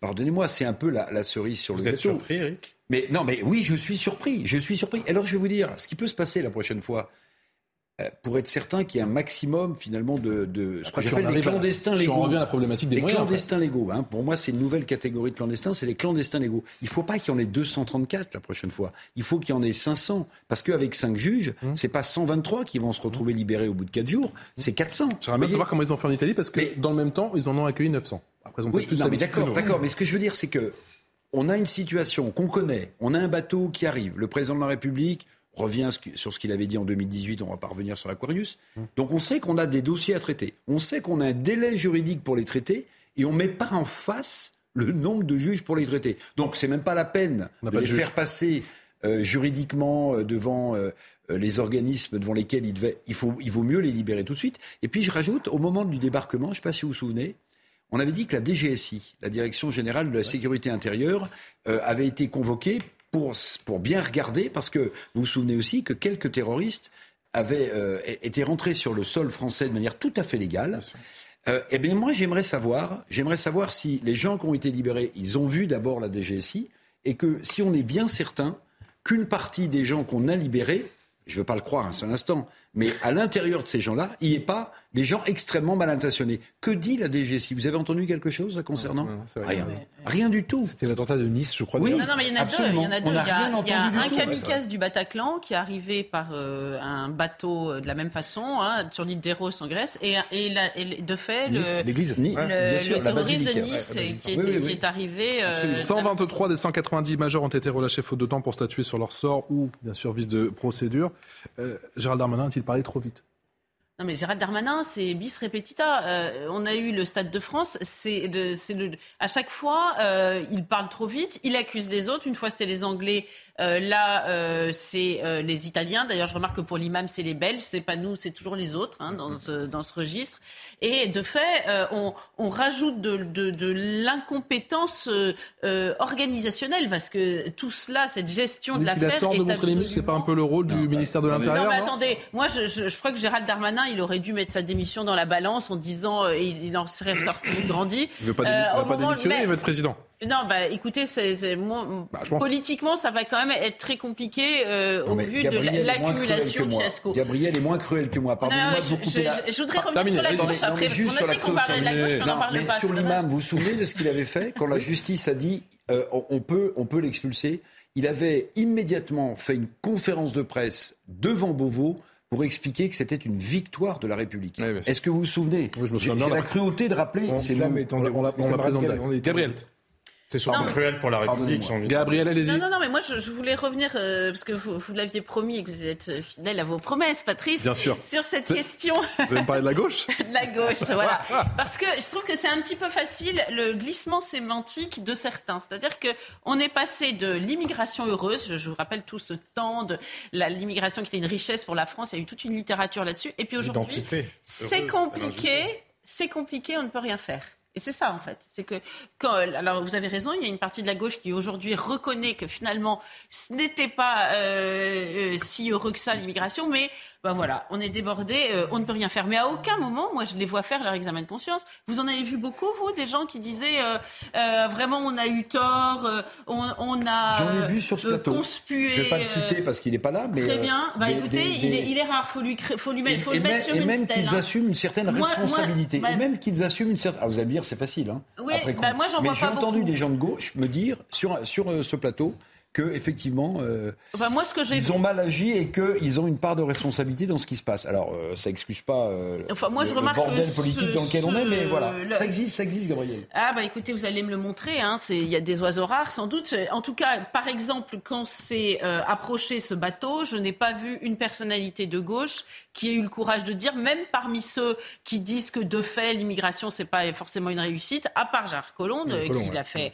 après coup, euh, qui a eu le courage de dire autre chose que c'est l'humanité, c'est notre honneur, enfin le, tout, tout cette espèce de rhétorique euh, usée jusqu'à la corde qu'on entend euh, depuis des années Karim. et qui en fait euh, relève de la bibliothèque verte. Karim Mais moi je, je, je, revendique effectivement ma position qui consistait à, à dire il faut accueillir ce bateau pour secourir des gens qui étaient à bord. Je revendique et je revendique ma part d'émotion, euh, donc et, et, et j'ai aucun Votre problème devoir à le faire. Mais j'ai aucun problème à le mmh. faire. Euh, j'ai dit tout à l'heure que je voulais effectivement que, que ce devoir d'humanité soit corrélé d'une exigence de fermeté. Et là, là, c'est grave euh, ce qui se passe pour le gouvernement. Parce que ce gouvernement marque une forme d'impuissance, mais qui est choquante et inquiétante, à ne pas être en capacité de traiter 234 personnes. Vous vous rendez compte la, France, notre grand pays, France républicaine, à laquelle on est tous attachés, nos institutions, sixième, septième puissance mondiale, 234 personnes accostent dans un port de notre pays et on n'est pas capable de régler administrativement le cas de chacune des personnes. Un, parce qu'on a cinq juges pour traiter 170 dossiers. Deux, des adolescents qui fuguent et qui s'en vont, donc euh, la moitié euh, des mineurs isolés. Euh, trois, parce qu'avec les pays d'origine, en réalité, euh, donc, on n'a aucun accord qui nous euh, permet de dire qu'ils seraient expulsés. C'est triste. C'est triste de voir cette situation. C'est pas triste de les avoir accueillis, c'est pas triste de les avoir secourus, c'est pas triste de les avoir soignés. Oui, c'est triste de ne pas être en capacité de gérer. Mais, mais ça, je pense que vous vous rendez compte si on n'est pas capable de traiter 234 personnes, comment vous voulez qu'on en traite euh, des mais dizaines de milliers, des dizaines de milliers qui mais, sont dans la nature aujourd'hui Donc, euh, la, la, raison pour laquelle certains, euh, certaines horribles personnes dont je faisais partie se sont opposées avant que le bateau arrive à, à l'accueil de ce bateau, c'est parce qu'on savait déjà qu'on n'allait qu pas y mais arriver. non, tu peux pas euh, plaisante, jouer les prophètes du malheur comme ça et oh, 234 personnes. C'est pas une question mais non, mais arrêtez. Vous avez des boules de cristal, vous savez tout ça.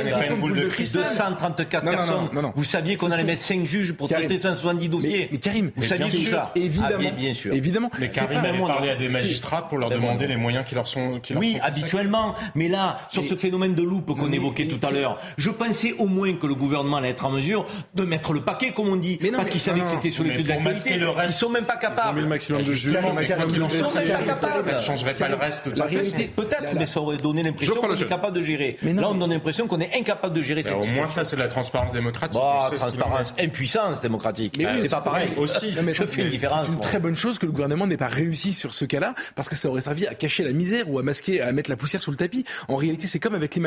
Moi, je fais volontairement un parallèle entre les deux. L'État a mis tous les moyens du ministère de l'Intérieur sur l'expulsion de un imam qui n'a pas été expulsé, qui s'est enfui et qui n'est toujours pas à l'heure où on parle et euh, expulsé vers le Maroc parce qu'on on ne le fera, on le fera jamais ou a priori. Euh, Par ailleurs, on en, on en, expulse quand même. Tu peux pas dire qu'on en expulse pas. Oui, enfin, si peu, si peu. On en expulse quand même. Tellement peu. N'essaye pas de, bon, Ce qui était intéressant dans le cas de l'imam, ou à Mayotte, très peu depuis l'Hexagone. Ce qui était, ce qui était passionnant dans le cas de l'imam, c'est que Darmanin a mis tout son poids politique dans l'expulsion d'une personne qui n'a pas été expulsée. Ce qui est passionnant dans le cas des 234 migrants de l'Ocean Viking, c'est que ce que tu appelles de tes voeux, c'est-à-dire l'espèce de justice de ceux qui méritent on les accueille, ceux qui méritent pas on les expulse, Jean-Sébastien a raison, ça n'arrive jamais, et ben en l'espèce ça n'arrive pas non plus, et c'est plutôt sain. Mais moi je revendique mon idéal de vouloir que ça arrive. Mais voilà, c'est non, tu te trompes.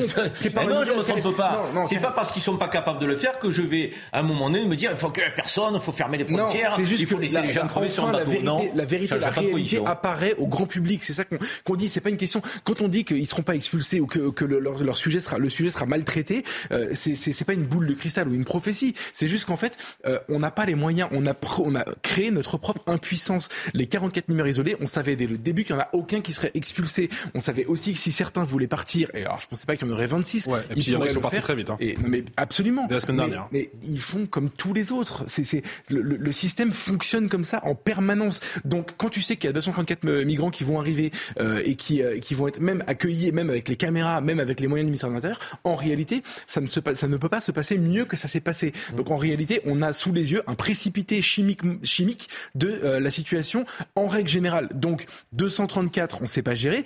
Par ailleurs, ce qu'on gère euh, chaque année, c'est 200 000. Et ça se passe pareil pour les 200 000 en réalité. Et je te parle euh, de, je te parle de chiffres très bas volontairement parce qu'on n'a pas tous les chiffres de l'immigration illégale, etc. Donc en fait, en réalité, c'est une bonne nouvelle. Enfin, on se rend compte, enfin, on réalise.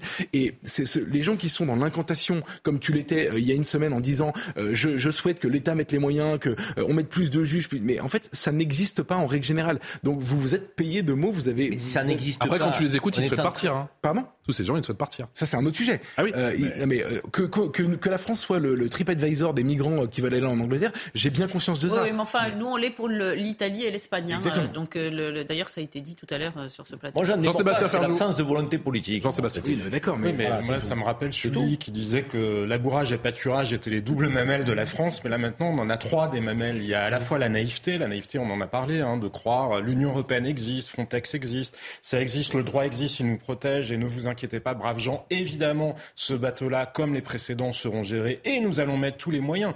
Hors de question que les OQTF ne soient plus exécutés, mais bon, bref. Chacun voit euh, ce qu'il en est. La deuxième obsession française, c'est l'obsession pour la loi, c'est-à-dire, vous le disiez tout à l'heure, combien, combien tième loi une loi sur l'immigration tous les 18 mois? Nous sommes persuadés que les textes permettent de gérer le réel. Les textes ne permettent pas de gérer le réel. L'intelligence politique, c'est de savoir gérer, y compris parfois quand on a de mauvaises lois. En France, on est obsédé par l'idée d'avoir la loi parfaite, mais on se soucie absolument pas de leur exécution. Et le troisième point, mais il est majeur, c'est l'addiction à la dépense publique, mais à la dépense publique improductive, parce qu'à chaque fois, on en revient à la question des moyens. Sur la justice, on nous dit c'est une question de moyens. Mais oui, il y a un sujet majeur sur les moyens de la justice, mais pas parce que l'État dans l'absolu ou la puissance publique dans l'absolu manque de moyens. Nous sommes le pays qui dépense le plus au monde quasiment, qui détient quasiment le record mondial. Mais cette réflexion-là, dès que vous osez dire, regardez, peut-être il faudrait se poser la question de est-ce que les fonctionnaires sont bien euh, au bon endroit, est-ce qu'il y en a là où on en a besoin, etc. Ça, c'est perçu comme de la sauvagerie ultralibérale. Ben non, c'est de la sauvagerie euh, crypto-communiste, parce que nous sommes face à un État qui est à peu près le même État, enfin qui est à peu près dans le même état déliquescence que l'était l'URSS dans ces dernières années. 22e loi sur l'immigration, vous disiez. Ça prouve deux choses qu'il faut rappeler. En 36 ans. Ça prouve deux choses qu'il faut rappeler. C'est que, un, l'immigration est un problème. Mmh. Sinon, on ne serait pas à la 22e loi. Oui, mais nos voisins deux, moins de lois, ils sont peut-être plus efficaces. Et deux, que ces lois ne sont pas efficaces. Ça vous va comme euh, constat. Bon, maintenant, il y a aussi un aspect politique qui va être intéressant. c'est qu'avec le fiasco de la chaîne Vikings, avec euh, la difficulté de comprendre la stratégie du président Macron, euh, un coup j'accueille pas, un coup j'accueille, mmh. je souhaite quand même du courage. J'espère qu'ils ont gardé un petit 49-3 en réserve, parce que je ne vois pas comment, vous voyez, par exemple, les républicains vont pouvoir voter un texte comme celui-ci euh, après ce qu'on vient de voir. Vous savez, il faudrait reprendre au début du tricot, c'est-à-dire être sûr qu'on a les deux bonnes aiguilles à tricoter, qu'on a la bonne laine. Parce qu'en réalité, ce que démontre le, fiasco de la chaîne Vikings, c'est qu'on n'est pas outillé, même juridiquement, pour accueillir des gens sur notre sol. Je ne parle même pas du reste. Donc avant d'essayer d'empiler une loi euh, sans appliquer les précédentes, etc., si on pouvait reprendre les bases de ce qui nous arrive et en tirer les leçons. Mais politiquement, je vais voir, je voudrais bien voir comment cette loi va arriver à l'Assemblée nationale et comment elle sera votée ou pas votée. Avant, avant d'arriver à cette loi-là, il y a tout simplement, dans une démocratie parlementaire enfin, qui marcherait à peu près correctement avec des parlementaires qui ne sont pas que des godillots, déjà, il y aurait un problème pour faire voter euh, ou pour faire adopter euh, le projet de loi de finances. Parce que clairement, la justice n'a pas assez de moyens. Donc oui, on, on a augmenté les moyens, mais c'est beaucoup plus qu'il faut faire.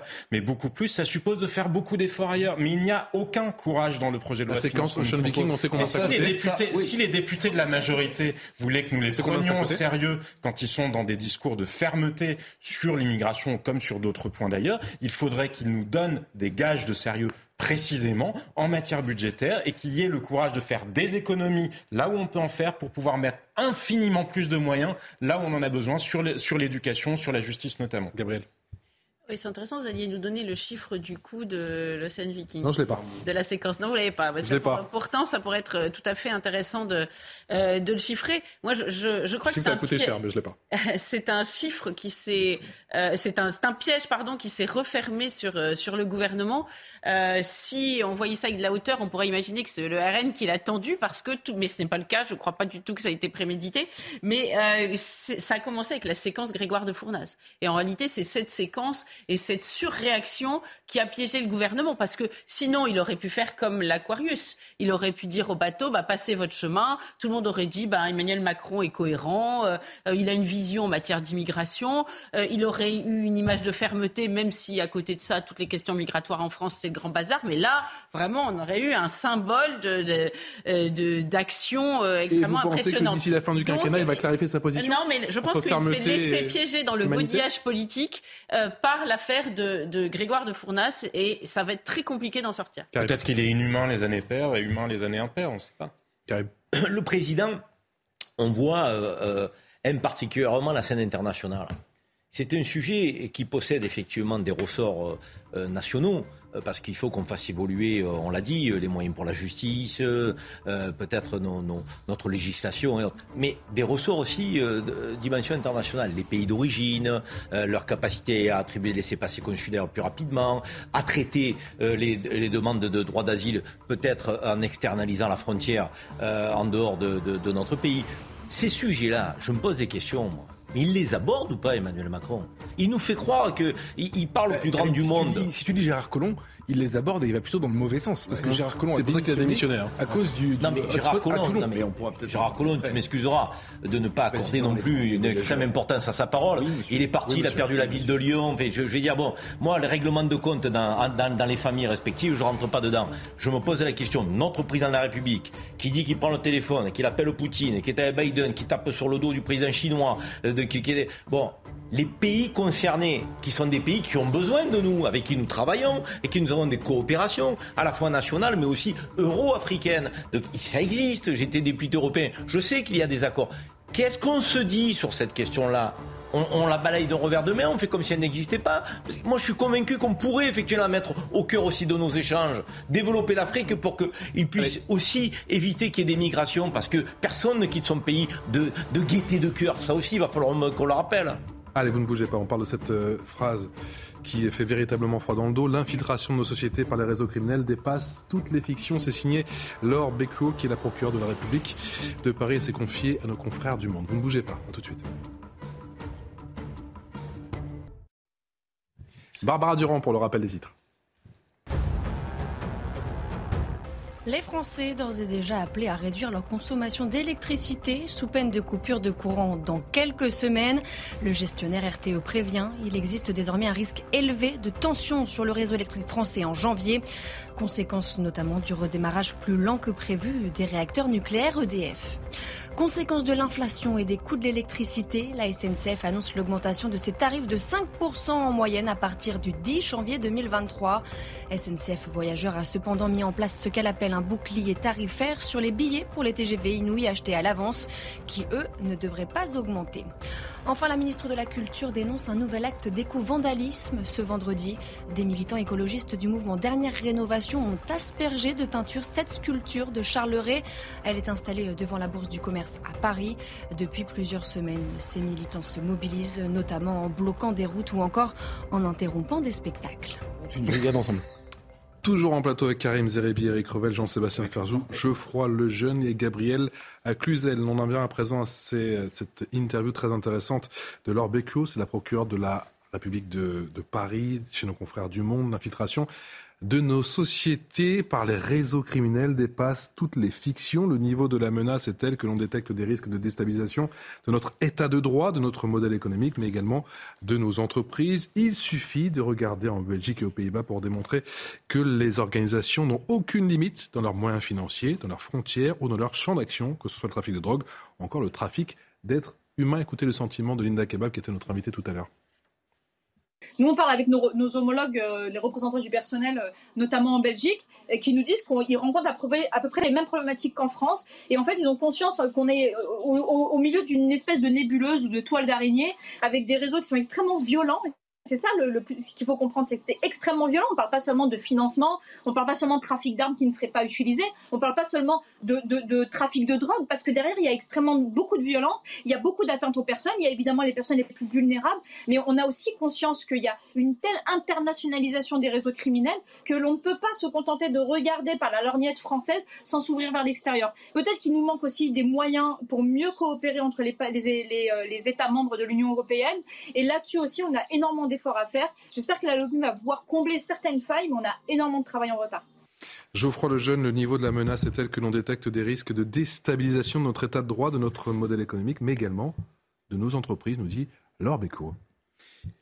Honnêtement, c'est troublant, c'est déstabilisant. Moi, ça me, renvoie à une question d'actualité dont on parle assez peu parce que c'est trop complexe, trop, euh, euh, euh, nébuleux pour les gens, mais en réalité, c'est le moment d'en parler. c'est la question de la réforme de la police judiciaire. C'est-à-dire qu'en en fait, la criminalité, c'est beaucoup de choses. C'est la petite criminalité, c'est les larcins dans la rue, etc., le portefeuille, le, les, petits vols, etc. et c'est le, crime organisé qui est, quelque chose de, en effet, tentaculaire, de, en effet, très organisé, de parfois les organisations sont quasiment aussi puissantes que les États. En tout cas, elles savent se battre contre les États, etc. Et le rôle de la police judiciaire en France, c'est de lutter contre ça, avec des techniques d'enquête qui prennent des mois, des, des, des, techniques d'ailleurs euh, assez sophistiquées. Enfin, c'est un vrai métier à part. Et je dis ça parce qu'aujourd'hui, le gouvernement réfléchit à une réforme de la police judiciaire qui nous est présentée. Et moi, en tant que, que néophyte, je trouve ça sur le papier assez intelligent. On nous explique, voilà, il faut faire plus de proximité parce que dans la rue, c'est insupportable. Euh, et euh, on va donc réformer la PJ et la régionaliser pour que les gens, enfin les forces. Sauf que quand tu écoutes le terrain, et en fait, quand on écoute, bah, donc parce que je m'intéressais à ça, je suis allé à une manif de policiers euh, au, 36 euh, rue du Bastion euh, à Paris, de, de, policiers de la police judiciaire qui étaient contre cette réforme, qui m'ont expliqué pourquoi c'était néfaste. En réalité, je, comprends en les écoutant que une immense partie de la petite délinquance est liée à la grande délinquance, c'est-à-dire que c'est le bout de la chaîne des gens qui font euh, euh, le chou, enfin, qui, en gros qui font les, petits euh, les, petits délits pour aider le reste de la chaîne, et que si on démantèle ou si on désorganise la police judiciaire et qu'on la prive de ses fonctions et qu'on la prive de ses prérogatives, on ne pourra plus lutter contre ce que cette personne décrit dans le monde, c'est-à-dire le, les vrais tentacules, enfin les vrais euh, réseau tentaculaire de, crimes organisés. C'est un sujet très important. Aujourd'hui, il faut comprendre qu'il y a évidemment les policiers, la police judiciaire est contre, mais aussi les magistrats et les procureurs. C'est-à-dire que toute la chaîne est contre cette réforme qui, ressemble à une réforme de McKinsey, c'est-à-dire en gros de la rationalisation de quelque chose qui fonctionnait encore. Et donc, son avertissement est à prendre très au sérieux.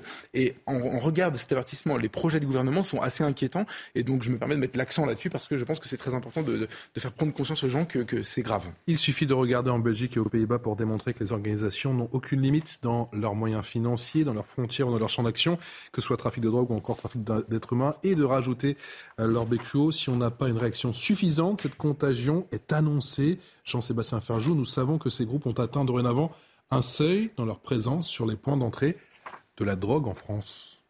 Ah mais bien sûr, il y a deux énormes menaces qui pèsent euh, sur la France au-delà de celles qui sont déjà installées. Le tsunami de cocaïne qui arrive depuis l'Amérique du Sud, la production a doublé, qui arrive notamment par les ports d'Anvers et de Rotterdam, donc en Belgique et aux Pays-Bas. La Belgique et les Pays-Bas sont en train de devenir des narcosses. Le Premier ministre néerlandais vit sous protection. Eh la princesse héritière aussi, qui avait commencé à faire des études, a été obligée de rentrer au Palais Royal parce qu'on ne peut pas garantir sa sécurité tellement les réseaux mafieux sont devenus puissants. Le ministre belge qui a tenté de s'attaquer justement aussi euh, à ces trafiquants-là vit lui aussi sous protection, ainsi que sa famille, parce que ce ne sont pas des tendres. Hein. Ils ils vont pas s'attaquer que à ceux série, hein, sont capables de tirer aussi sur les proches des personnes euh, concernées, sur les, millions euh, de containers qui arrivent chaque mois, chaque semaine dans les ports d'Anvers ou de Rotterdam de toute façon, les contrôles portent sur euh, moins de 5% des containers. Donc, autant vous dire que si vous avez un peu d'argent, il n'est pas très difficile. Donc, ce tsunami de cocaïne-là qu'on retrouve en France, hein, on le retrouve dans les eaux usées, on le retrouve dans les hôpitaux,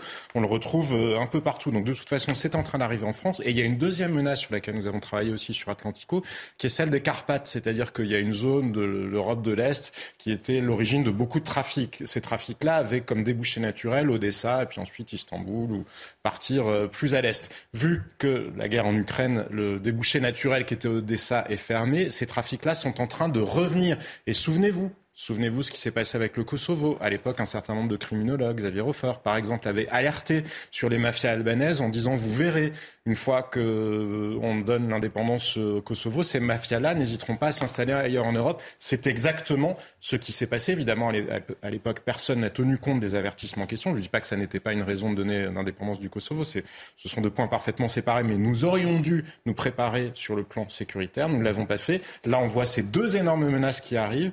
Et malheureusement, nous ne faisons pas grand-chose, sans parler bien sûr de la cybersécurité, où là, là non plus. Éric Revel, un, dossier est déjà passé à l'audience, dit-elle, à la suite d'une affaire de corruption douanière. L'étape d'après, c'est la corruption de la police ou des magistrats, c'est-à-dire une infiltration des agents engagés à lutter contre la criminalité. Oui, ben, je crois qu'en France, il y a eu quelques responsables de la douane, je crois, qui, euh, d'ailleurs, euh, Madame Bucao en parle dans l'interview euh, au Monde, euh, il y a la corruption, évidemment, vu les masses d'argent qui sont en jeu, notamment sur le trafic de drogue. Mais je voudrais insister sur ce que, sur ce que tu disais, c'est qu'il y a aussi une autre menace terrible qui déstabilise les États en général, c'est la cybercriminalité dont on ne parle pas assez. Parce qu'en fait, la plupart des entreprises ou des collectivités locales, ça défraie l'actualité et la chronique très, très régulièrement en France, euh, en fait, vous avez des hackers qui sont souvent évidemment pas sur le territoire, qui sont même pas souvent en Europe, qui sont capables de demander des rançons de dizaines de millions d'euros, parce qu'en réalité, ça remet en cause tout le process, euh, tous les brevets, tous les secrets de fabrication. Quand vous avez euh, accès à un, système informatique d'une entreprise et que vous l'avez piraté, en fait, vous, êtes capable de, de, pomper toute sa substance et donc vous la mettez en grande difficulté. Donc il y a la déstabilisation du crime organisé, et on le voit bien en France, je rappelle toujours cette une du JDD, où on voyait que même des moyennes villes en France maintenant ont leur trafic de drogue. Donc ça, c'est le côté sécurité, masse d'argent, euh, corruption, euh, voire menace des individus directement. Alors c'est vrai dans certains pays. Et puis, il y a cette déstabilisation qui me semble très importante aussi qui passe un peu plus euh, inaperçu peut-être parce qu'on en parle, on en parle mais peu. Vous savez que vous avez une agence en France qui s'appelle l'ANSI, l'Agence nationale de sécurité informatique, qui ne gère que ces problèmes-là, qui ne gère que les problèmes d'entreprises françaises qui sont attaquées par le cybercrime. Et là, il n'y a plus de hold-up dans les banques. En fait, vous gagnez beaucoup plus d'argent, mais surtout vous déstabilisez on a vu les tout, le tissu, tout le tissu économique. Donc moi, c'est ces deux menaces-là, à mon sens, qui sont les plus redoutables pour un État de droit. Karim, encore une fois, ce dossier qui est déjà passé à l'audience à la suite d'une affaire de corruption douanière, nous dit-elle l'étape d'après, c'est la corruption de la police ou des, ou des magistrats? C'est le tabou ultime c'est la puissance de ces réseaux, ces réseaux tentaculaires que l'on connaît dans certains pays où euh, sont ancrés euh, donc, euh, des criminalités organisées. Je dis des criminalités organisées parce qu'effectivement, on a évoqué euh, le nombre de sujets qui, qui, sont préoccupants. On a la cocaïne, on a la prostitution, les dons d'organes, euh, les trafics d'organes, pardon. On a euh, les, armes. Ça a été dit avec le, conflit ukrainien. Il faut s'attendre à, ce que des armes euh, qui ont été déversées en, masse sur le territoire ukrainien pour permettre à ce pays de se défendre, à un moment donné, puissent être redispatchées dans une, forme de criminalité qui est celle de, la vente d'armes.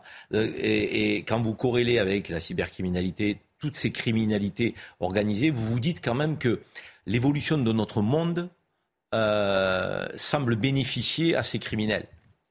Plus de frontières, euh, des moyens, euh, je dirais, technologiques euh, on voit bien qu'ils utilisent des, euh, des, applications digitales pour communiquer, euh, crypter, pour déjouer les, les, les, enquêtes qui sont, qui sont faites par nos, services de police et de sécurité. une absence de coopération européenne au niveau où on pourrait, on serait en droit d'attendre, parce que effectivement, ces, criminels, eux, passent d'un état vous imaginez, Karim, vous, demain, le Premier ministre de la France?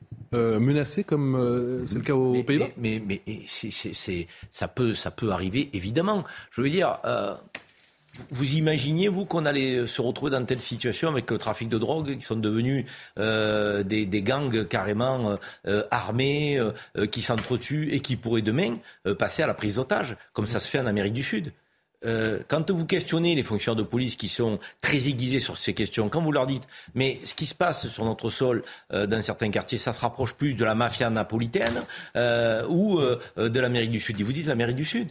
Parce qu'il n'y a pas de pyramide, il n'y a pas de chef. Donc c'est des gangs euh, qui euh, sont en roue libre et, et, et, qui sont capables de tout. Donc effectivement, quand vous corrélez ça avec les Balkans, ça a été dit, donc ces groupes organisés, avec ceux qui arrivent d'Amérique du Sud, avec les mafias très organisées, ancestrales, l'Italie, la Sicile, euh, donc, euh, la Calabre, mmh. tout ça à un moment donné se télescope et, et ça, ça, prospère dans un continent où nous on est en train de parler d'une réforme de la police judiciaire mmh. de, qui, qui, consiste à affaiblir euh, cette PJ alors qu'on aurait besoin d'une PJ européenne euh, euh, très très très outillée, qui travaille ensemble. Encore une fois, je veux dire, 70 ans après, cette Union européenne, on va se dire, à part Airbus, Oh, quelques petites choses qu'on a fait. Qu'est-ce qu'on a fait Qu'est-ce qu'on a fait non, mais le, fond du sujet, c'est qu'il y a eu quand même un défaut d'anticipation euh, euh, au moment de cette promotion de la mondialisation heureuse. Alors, la cybercriminalité, c'est un peu autre chose, encore que la collaboration entre les États en matière euh, judiciaire est, nécessaire et importante. Mais le jour où on a promu la circulation des biens et des personnes, on n'a pas imaginé aussi qu'il y aurait la circulation euh, des criminels, visiblement. Alors évidemment que Linda Kebab a raison de dire, comme vous tous ici, qu'il faut une coopération de tous les États, que c'est pas un, sujet franco-français. Mais néanmoins, euh, le fait d'avoir fait exploser toutes nos frontières, c'est faire exploser autant de points de contrôle. Donc cette, mondialisation du crime, elle non plus, elle n'échappe pas au, à, l'interrogation euh, sur euh, cette ultra-mondialisation dont il est interdit aujourd'hui de, qu'il est interdit aujourd'hui de, de, dénoncer. Et c'est pourtant un des premiers, évidemment, une des premières raisons de cette généralisation. Alors je remarque qu'aujourd'hui, plus personne ne parle du sentiment d'insécurité. Hein. Dupont-Moretti, là, et il a disparu, il n'a pas fait de commentaires sur la déclaration du Monde, ni... D'ailleurs, je sais pas, mais il est où? Vous l'avez entendu parler euh, sur l'océan de Viking, par exemple, ce serait intéressant, c'est un peu son registre. Bah, peut-être que sur ce dossier-là, on a eu un sentiment d'incompétence, parce que c'est quand même la spécificité de ce ministre-là. Il est obligé de se déporter parce qu'il a défendu dans le passé, euh, je ne sais pas. Hein, on peut. Et comment ils font Parce que réellement, Monsieur Dupont-Moretti est un des rares ministres de la Justice, les Français ne le savent pas, qui ne peut pas traiter beaucoup de sujets parce qu'il a eu lui à les traiter en tant que, enfin, dans son passé professionnel, ce qui est légitime. Comment ils font aux Pays-Bas pour, gérer ce, ce dossier de la, de la criminalité organisée.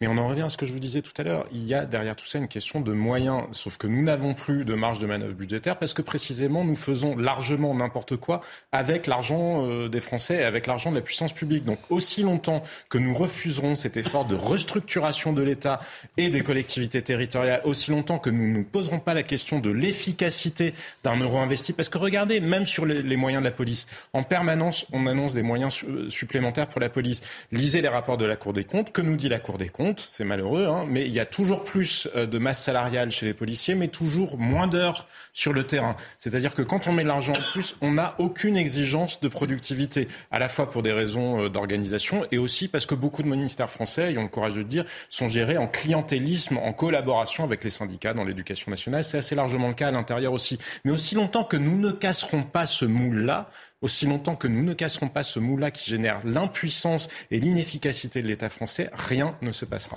Des températures négatives, des coupures de courant à, répétition. En ce moment, la guerre du froid a commencé en Ukraine. 10 millions d'Ukrainiens sont privés d'électricité, nous dit le président Volodymyr Zelensky. Écoutez. L'attaque de missiles contre l'Ukraine se poursuivent toute la journée. Une fois de plus, il y a eu des coupures de courant d'urgence en plus des coupures prévues. À l'heure actuelle, plus de 10 millions d'Ukrainiens sont privés d'électricité. Qui veut y aller sur ce sujet? Est-ce que l'hiver peut changer la donne? Et est-ce qu'il va y avoir des espoirs de pourparler Est-ce que la voie diplomatique a, des chances d'aboutir, vu que le conflit va peut-être encore un peu plus durcir? Bah, Déjà, on peut se dire quand même, pardon, une chose, que Emmanuel Macron était parti de, de Bali après le G20 en disant qu'il aurait tout de suite dans la foulée euh, un coup de téléphone avec Vladimir Poutine. Visiblement, ce coup de téléphone n'a pas eu lieu. Euh, et je crois même que Moscou euh, a refusé ce coup de téléphone. Donc, je ne sais pas si le jeu diplomatique, à mon avis, il est déjà en cours. Le front C'était les coups de téléphone Macron-Poutine qui faisaient avancer les choses. Non, mais ce que je veux dire, c'est qu'on a un président de la République qui voyage et qui s'extrait du contexte national. On comprend, parce qu'il y a quelques sujets en France qui ne le traitent pas, puisqu'il est ailleurs il est en sorte de cohabitation avec son propre gouvernement, c'est-à-dire occupez-vous de ce qui ne marche pas en France et moi je m'occupe des, grands dossiers. Après tout, c'est l'apanage aussi d'un président de la République de s'occuper de, la, politique étrangère. Mais je pense que la neige va figer les positions euh, euh, en, Ukraine, qu'évidemment tout le monde regarde ce que M. Zelensky va faire après la chute de Kherson, s'il va passer Dniepr pour aller en Crimée. Ça, je pense que les Américains le laisseront pas faire.